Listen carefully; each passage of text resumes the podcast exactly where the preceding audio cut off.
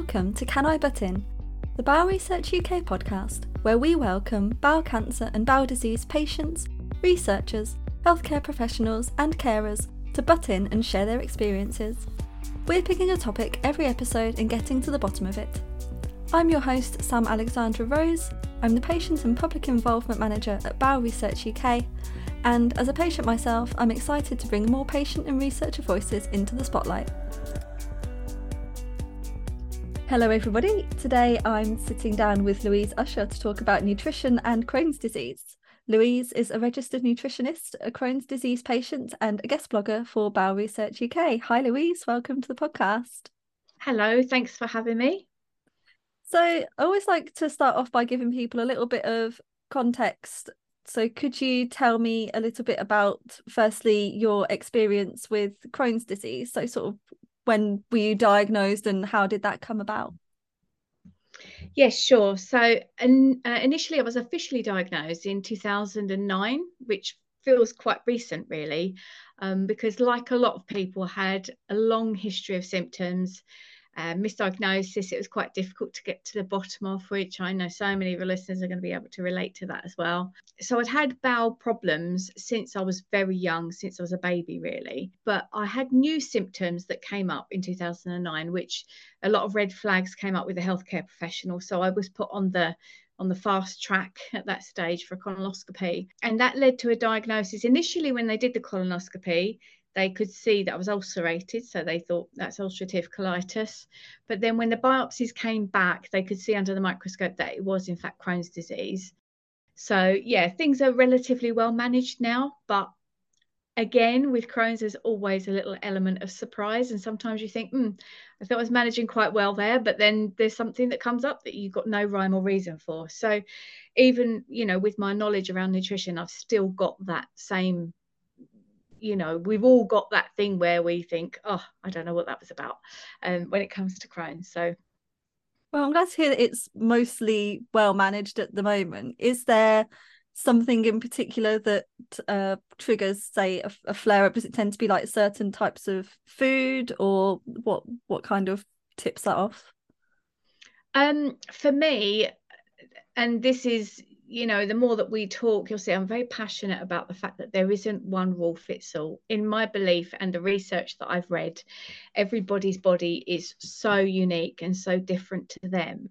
And when I'm speaking with patients, I liken it to um, like a cup almost. So if you've got a cup that you're filling up with a bit of stress, a bit of lack of sleep, a bit of dehydration, and then a trigger food, all those things together might just tip it over the edge to cause a symptom.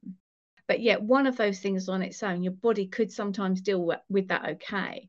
So, um, it really is a minefield, to be honest. And I'm really glad that we're doing a lot of important work in the in the world of nutrition. But my belief is that it's such a holistic um, thing. And for me, I find I was very responsive when I changed my diet. Um, but I was also diagnosed with celiac around the same time, and that was because I started to really look into the role of diet and lifestyle and what could I do to help myself. Um, I mean, it's funny actually, 2009 to today, I think the clinicians and the healthcare professionals have got quite a different outlook because at the time I, I saw a dietitian who spoke about the Eat Well Eat Well guide, we call it now, it's Eat Well plate at the time, which again is a one rule fits all. Um, and I was advised by my gastroenterologist that only medication or um, surgery would would help. Um, and he said there was absolutely nothing I could do to help myself at all, and I wholeheartedly disagree with that. But I don't think we've got all the answers because the human body is going to do one thing one day and something else a different day. So, um, but yeah, for me, I was very responsive to certain types of foods. It must be difficult sometimes when maybe you are you know eating like the right foods for you like is there is there ever a time when there doesn't seem to be any kind of rhyme or reason for why your body is is doing what it's doing yeah there is sometimes um, and even on those days normally with me because with my um, my other sort of nutrition work that I do abroad sometimes I've found even if I don't eat anything, but I'm about to get on a plane.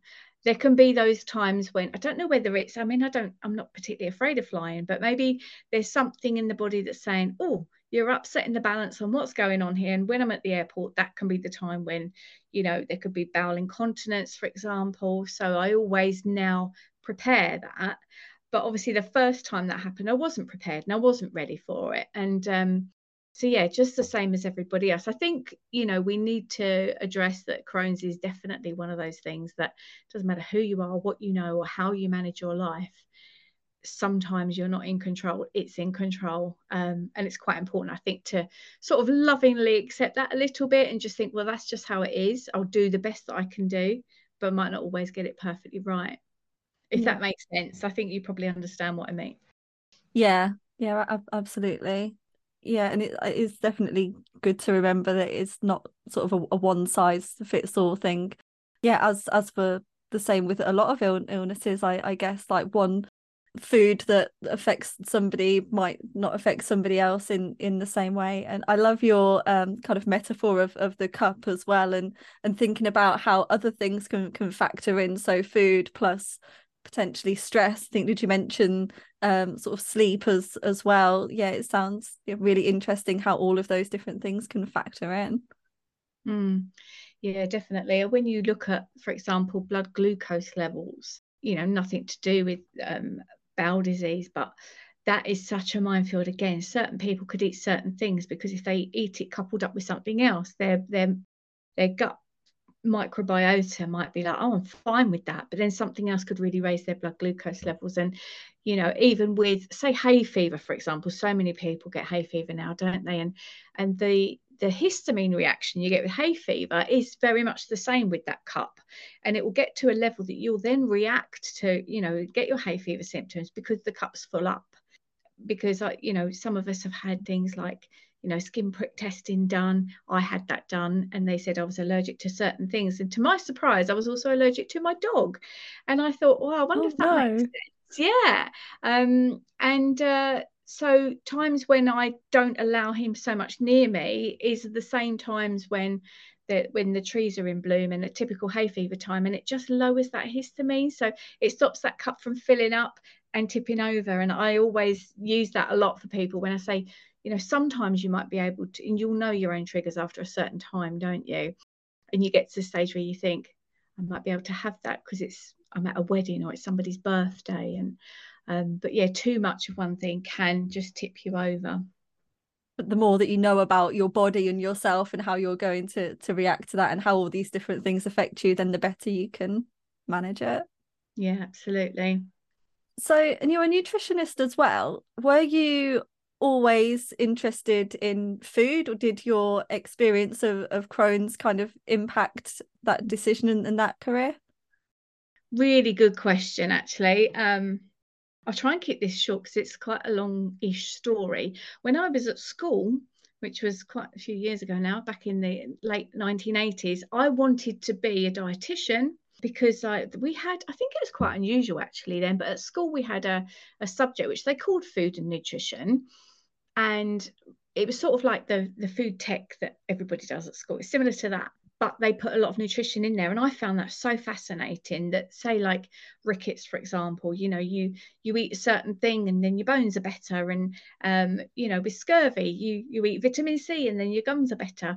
And I was like, wow, so what you're putting in your body can actually affect your health. And bear in mind how long ago that was. I was fascinated with that, and asked the question if that's to the um you know the advisors at, at, school is that a job i can do? And they said oh no there's no jobs. There's no jobs for being a dietitian. They said we've only got about 4000 in the uk which really put me off because obviously i wanted to to do well i wanted to work. So instead i chose to go down the catering route and i qualified as a chef to try and you know still incorporate food somewhere and had a lovely career with that. But then about 10 years ago now, I was talking to one of my clients, and she she was a a, a mature student going back to university to do um, psychology, and I thought, oh, I wonder, is it still is it still too late? Which now that I work at university, I know that that's not the case. There's so many mature students, so I went back and started on my journey to to get my degree so yeah i've always been interested in it i always wanted to do it and much as i thought that had kind of gone and i was doing other things um it did come back and yeah it's been really an interesting journey so yeah i've loved it that's really interesting. I, always like to hear people's kind of origin stories about how they they got to where they are. So that's really interesting. So, what does your role as a nutritionist involve, and who do you help? So I got quite a few different um, roles with as a nutritionist. Um, I teach human nutrition and health now at the university where I did my undergrad, which I absolutely love, and I really love helping the students with their study skills and their pastoral care. And I'm very much into motivational stuff with them. So you know they might have a moment of thinking this is really heavy science, I can't do it, and I want to show them yes you can. You know if I can, you can, sort of thing. Um, so that's a that's a big part of my role but I also consult one to one, do one to one appointments with people who feel they've got some sort of digestive difficulties. Sometimes they're people that have got IBD, sometimes there might be people with IBS, for example, um, which a lot of people confuse the two. But again, you know, there's a there's a lot of ways that we can help with that. Um, and I work with them to try and find out as well if there's any food triggers and often there there is. So I work with a laboratory who test the patient's blood to see if there's any immune reactions um, to indicate any sort of food allergies or intolerances. Yeah, often there are. And like I say, with myself, I found out I was celiac, and that was a huge trigger for me because I'd eaten gluten right up until my sort of mid 30s, which really wasn't a good thing. But I also work with hotels and restaurants, um, highlighting the restaurants and the hotels who offer accessibility um, like toilet facilities, for example, um, those places who've got their menus highlighted with allergens. And I also sometimes help train the staff on how they can help people who might be eating there who've got health related dietary requirements. Quite a varied role, then, actually. It is quite varied, but it kind of it's taken a long time to sort of streamline it into into my thing and my passions, which then can help lots of other people, which is what I want to do. Because we've come a long way, I think, with all of this, but there's still a little bit of work to do. Um, but yeah, I really do enjoy it, and it's quite yeah, it's quite varied. It's lots of different people you'll be working with. You might be working with a professor one day and with a chef another day, but it does all sort of marry up quite nicely. So yeah, I love that. And does it help you as well as a a Crohn's disease patient, does that I guess it kind of gives you a bit more of, of an insight into into your illness. How has being a, new, a nutritionist helped you in that way? Oh, yeah, massively, hugely. And I think the deeper that my research goes, the more I learn that we don't actually have all of the answers, which I think is really important. And I think anybody that says to you, oh, I know exactly what you need to do, this is it, and then that's going to get rid of your problem. Um, I think that is probably the most important thing to recognize. But yeah, so me learning about nutrition has for me been been huge. But I it oh, I don't think I'm ever going to learn everything to know with my condition or somebody else's. It, there's just too much to know so sometimes there's myths out there or there's things that i use myself as a bit of a guinea pig like apple cider vinegar gummies for example you know there's a big thing about them and helping with your you know with your stomach acid and i thought let's give that a try. Let's see if i can feel any different or, or not. But i also am a believer that sometimes things that you focus on can become a thing. So um, i'm a little bit mindful of that as well. Like i say very holistically the way that i look at it. But yeah for me knowing to be honest, I think the, the biggest thing that has come out is me knowing which papers to go and find, research papers, which ones to ignore, which ones look credible, because there's always um, within the research world, you know, it's I don't necessarily disagree with people looking on Google, but it's you've got to look at the right thing. Um, initially, I know when the internet started and all the doctors were saying, don't go on keyboard warrior in. Um, but I think sometimes there can be some knowledge gained. But like I said, it's knowing where to look the right places. And for me, that's what my role as a nutritionist. As a you know, I mean, I'm regulated by the Association for Nutrition, so you have to be scientifically based. You can't just talk about the latest fad without that scientific knowledge. So that's probably been the biggest, most important thing I think that I've taken away from that.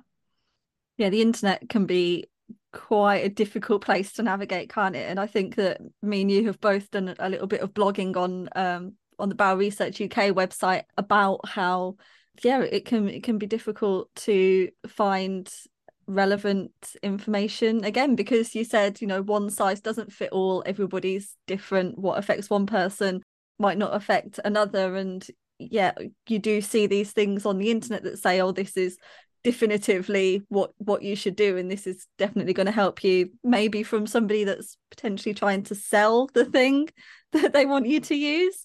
Um yeah it's uh yeah difficult to to navigate on the internet for sure.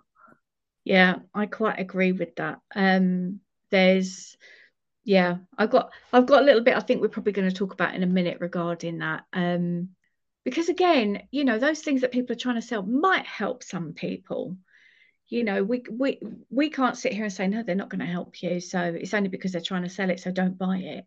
They may but then they also may not. And is it going to cure crohn's? We're not there yet sam are we? Unfortunately we wish we were. But you know that's i know a big mission for bowel research uk isn't it? Let's end it. Let's find a cure.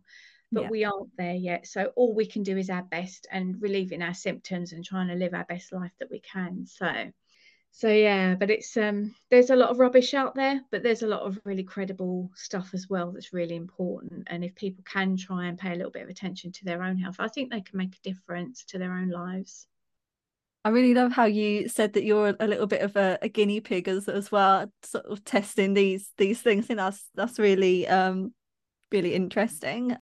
Are there any other you mentioned the was it the ap- apple the gummies apple um, cider vinegar. Yeah. Uh, are there any other kind of common myths or misconceptions that you come across quite a lot um, regarding food and bowel conditions?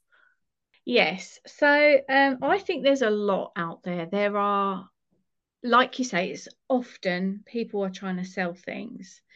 So yeah, there's there's absolutely loads that people should take with a pinch of salt. I think because the, the difficulty we've got in the nutrition world is to be considered a registered nutritionist, you have to take the same degree that the dietitians take, and, and you have to be regulated by the Association for Nutrition, which basically means you, if you do something wrong, you can be struck off. So we are regulated, um, and they do check that everything we're saying is credible. However, anybody, and it's they're hoping to change it, but at the moment, anybody can say I'm a nutritionist they can't say they're a registered nutritionist. It's the one that, that one word makes a massive difference. So somebody could contact somebody that's got inflammatory bowel disease. And so say, I can really help you. I'm a nutritionist. And if it's unlikely that service user is going to know the difference between registered nutritionist and nutritionist, or nutritional therapist is the other one that anybody can call themselves that. And they're not regulated. And yeah, they may be trying to sell you a product. Um, I'll give you an example. So, um, some people often slide into your DMs and they're talking about aloe vera. Um, I don't want to say negative things about aloe vera because I do think there are some really good properties with it that could really help some people. But to contradict itself, um, they also contain um, oligosaccharides, which, if you're eating the low FODMAP diet, which is the NHS recommended diet for people that have got gut issues. Low FODMAP, you probably know this, Sam, but for the sake of anybody that doesn't, the, the FODMAP is an acronym and it stands for different things. And the O in that stands for oligosaccharides. So the recommendation is you eat lower amounts of that. And that's present very highly in aloe vera. So, where aloe vera might help somebody for something, if you're trying to eat low FODMAP diet, it's not ideal. So um, that yeah, like I say, with those with gut issues won't necessarily help, but some other people with other health stuff it may. Um, and I think that there it does get bashed around that oh this will cure your Crohn's, but it won't. If if we're not shouting that we're going to cure it, then it's not there yet. So um, I know Bowel Research UK that'd be the first thing. Imagine that day that we flag it up like we found a cure, um, how amazing that would be. Um, but definitely food can flare symptoms if it isn't right the right food for the body and i'm sounding quite sketchy with that but it is the same message all the while everybody is different and certain foods you'll be okay with and certain foods you won't yeah and there's no definitive food that you can say you know this is definitely you know something that's going to be good for everybody with Crohn's or not good for everybody with Crohn's because it is so different. Yeah, definitely. And I think lifestyle again plays a factor in that because like I said earlier with the you know filling up the cup it is it is quite a big minefield almost. And it is finding out your own your own triggers what works for you and what doesn't. Just to pick up because you've um, mentioned a nutritionist and registered nutritionists and also dietitian. So what is the the difference just out of interest between a, nu- a nutritionist and a dietitian so dietitian's role um, in the hospital generally um, this is a little bit of a generalization but we could be here all day otherwise explaining this one. Normally they have the power to to diagnose and to prescribe. So you might have heard of those little ensure drinks that people drink in hospital if they're low in a certain nutrient. A nutritionist couldn't go into a hospital and prescribe that without a nutritionist be uh, without a dietitian being present. Right. Um but also what I found out because that was really the route that I wanted to take initially. And I did start, I did a year zero, which is what you do when you're going back after a little while or some other circumstances. But I did a year zero. Um, and that was to go on to do a dietitian's course. And as part of that, we had to work as a as a volunteer. And um, I went into the local hospital to help out with feeding patients who needed help with feeding and that really worked quite closely with the dietitians. And i found that a lot of the patients they would have difficulty with swallowing for example or they might have had a tracheotomy operation um, or perhaps a stroke so they'd lost their gag reflex. It was a lot more of a sort of basic let's get some nutrition in you rather than as a nutritionist. And the area that i'm really get excited about is let's improve your health because it's it might be okay-ish. You know a lot of people can live not too badly with inflammatory bowel disease but if we can improve that standard of life through tweaking little bits of nutrition maybe they might need a supplement or something like that. But what i couldn't do is prescribe that supplement as a nutritionist. So i hope that's answered your question but it's generally nutritionists can work in the nhs but they won't be the people that will will write a prescription for somebody who can't swallow for an example. Got it yeah.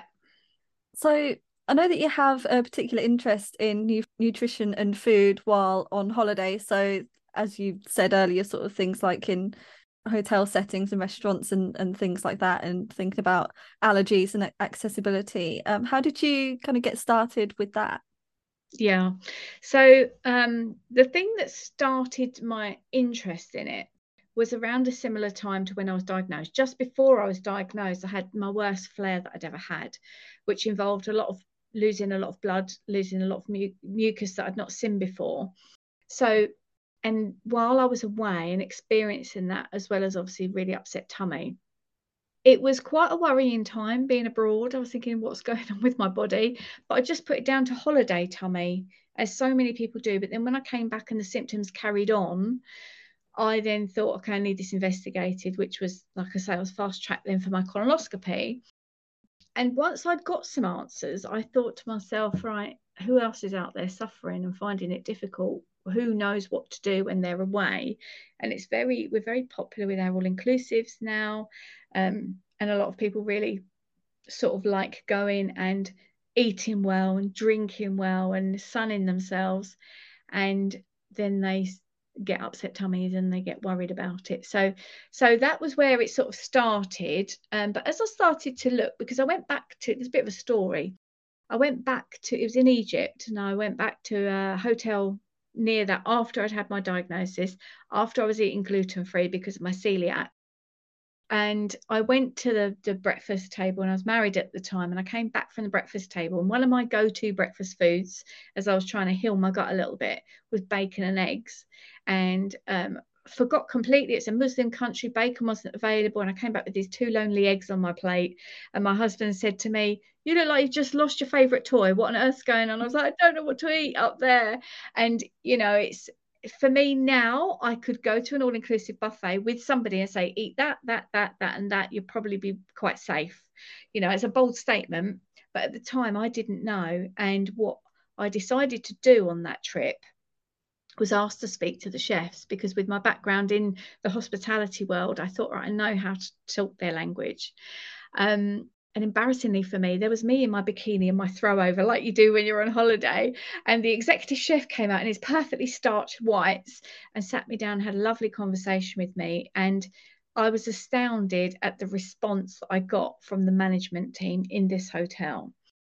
The next, I turned up at lunch and the maitre d sort of waved at some staff members and they all kind of came flocking took me and my husband to this table we sat down and then he gave me a, a very small menu to choose from a very plain food which i was okay with that at the time and this food was specially cooked and it turned up and i have found now bear in mind this was several years ago the majority of hotels will do that and they're happy to do that but not many people going on that holiday will know that so I'm on a bit of a mission to try and find as many places as I can, show what they can offer to eat.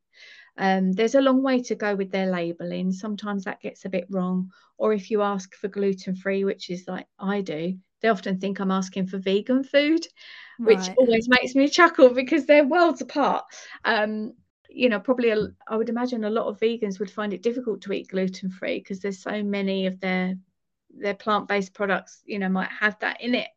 Um, so that's where it kind of started, and now it's yeah, it's growing quite nicely. It's quite unique. There's not many people doing what I do, but yeah, I really I really enjoy that. That is such a, a lovely job to go look at what they're offering, see how they can improve it. Sometimes to educate the staff and tell them how they can help the people. Um, just to help them keep, you know, a bit more healthy when they're on their holidays. Yeah, that's a that's a great thing to be able to do, and great to hear that the response was so positive at, at that particular hotel as well. And there's probably a lot of lot of people out there listening who are like me, absolutely love their holidays, and food is such well, food is such a huge part of of a lot of aspects of, of life isn't it? But but holidays in in particular um yeah i mean some of my favorite holidays the reasons why they're my favorite is because the food is so good. But then also i guess thinking about like uh, eating out at other special occasions and going to restaurants and things and then all of the things that we we celebrate as well and the ways that we socialize with each other like lots of gatherings are centered around food and then you've got things like christmas as well. Um, it's just such a huge part, isn't it? It would be a, a real shame for somebody to to not be able to enjoy such a, a huge lovely part of, of life be- because of you know having issues with with knowing what to eat. I totally agree with you. I'm a big fan of food you know and the i've lucky with my job. I've eaten at some lovely places and the flavors that you get food is to be enjoyed. It isn't to be seen as the enemy but if you don't know or you slip up or you know something's cross contaminated it can be misery for those of us who've got gut issues.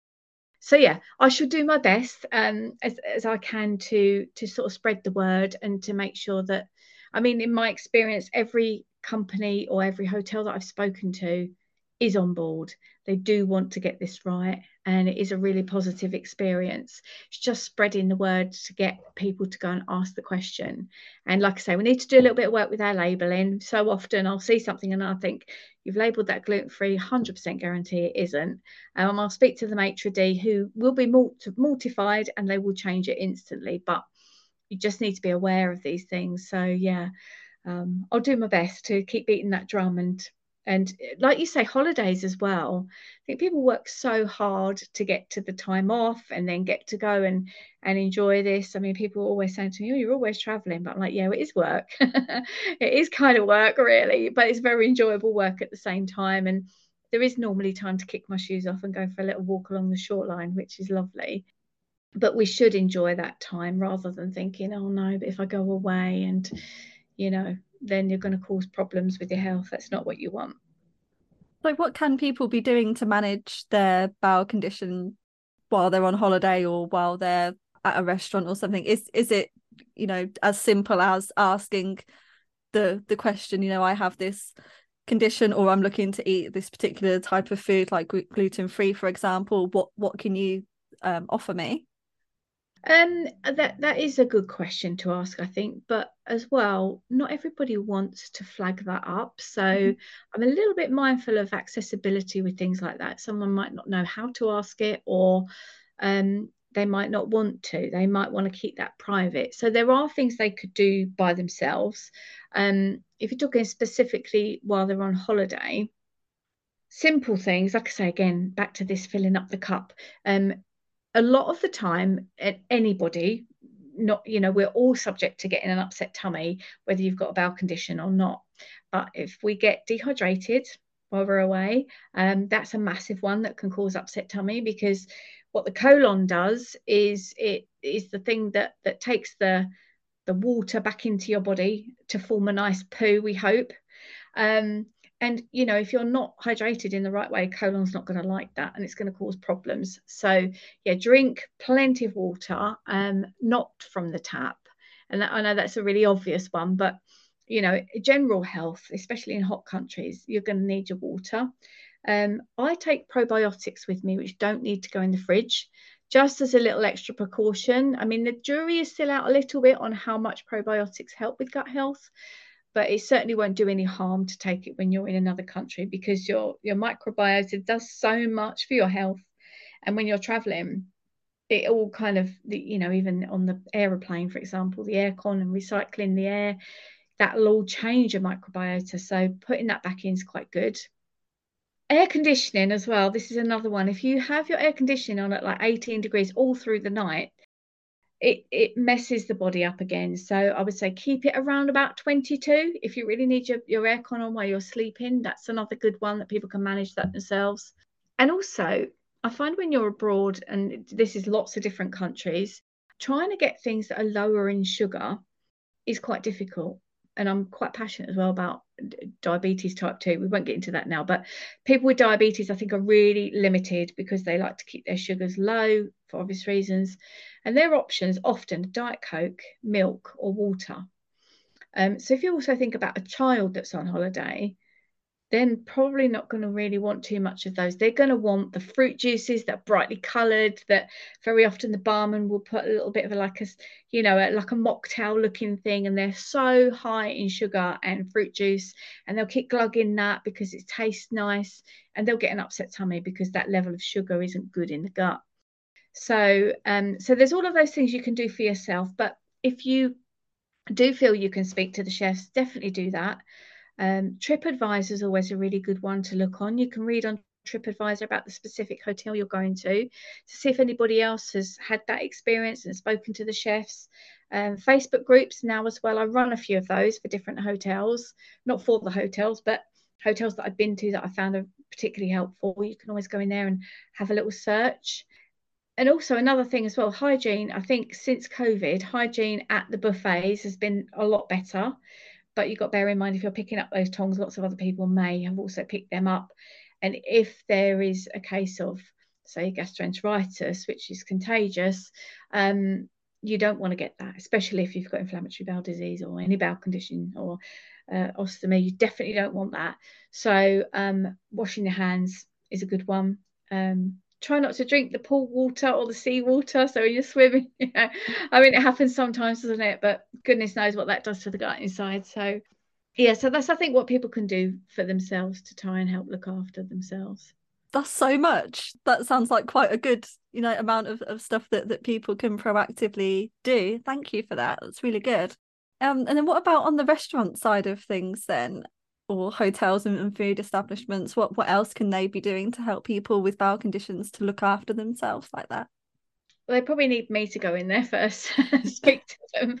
Um, but no they i think labeling up the foods correctly accurately is really really important because a lot of the time that can be a sort of front of house thing whereas the chefs might have been really careful with their i'm using gluten free a lot as an example but that's because i eat gluten free so they might really prepare that separately make sure it's not cross contamination it's delivered out the front and it's put they put vegan label on top of it you know um so labeling is really important. I think they need to to look at that more. Um, we've got Coeliac UK, who's a who, they're so brilliant, and but we've got only a few people in the UK that signed up to that, which is it's a sort of standard to say they're going to do things a certain way and it's not abroad there's nothing like it abroad at the moment which is a shame I, I toyed with the idea of starting that up but I think that's a lot of work and I've got to look after my own health as well. So um yeah maybe not. But um give you an example as well Sam. My local Costa Coffee I witnessed this the other day. They have their toilet is behind a you know the codes that you put in on the door like you see at the hospitals? Um yeah. their toilet is behind one of those which they give you the code on your receipt. Well one not everybody gets a receipt now anyway.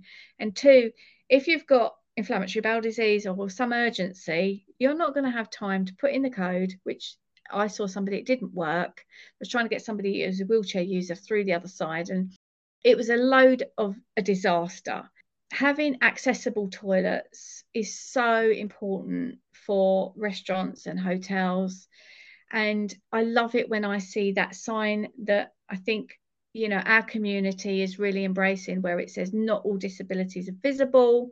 Mm-hmm. Because you walk into a toilet thinking, Am I okay to do this? Am I going to come out and there's going to be somebody and I know I'm not on my own with this. You're worried that someone's going to see you walk out and think, well, you look all right why are you using that toilet? Yeah. And so when they just put that up there, it just almost gives you a little bit of a, oh, that's okay, I can use that toilet. The others might be in use, or you may need to change if you're incontinent or if you've got a bag. And just being told that's okay to use that toilet because of that one sign. It's such a small thing that everybody could be doing, putting it on the disabled toilet door. And I think we are making a lot of strides in the hospitality food world regarding allergies and intolerance, but there is still work to be done. So I, I think getting consultants in like me to find out these things what can they do? It's really not rocket science and there is so much that we could do to make people more comfortable to go out and eat. Because i don't know about you but when i've been in a flare up that's the last thing i would want to do is go out and eat. But yet we all enjoy that now. We all enjoy going for a meal or like you said earlier whether it's to celebrate or or just for the sake of it because you've had a tough day, you know. And so to be able to do that in the confidence of thinking you're in a comfortable place and that's okay to to eat and use the toilet, it's you know that that would be really that would be really helpful if they all got on board with that.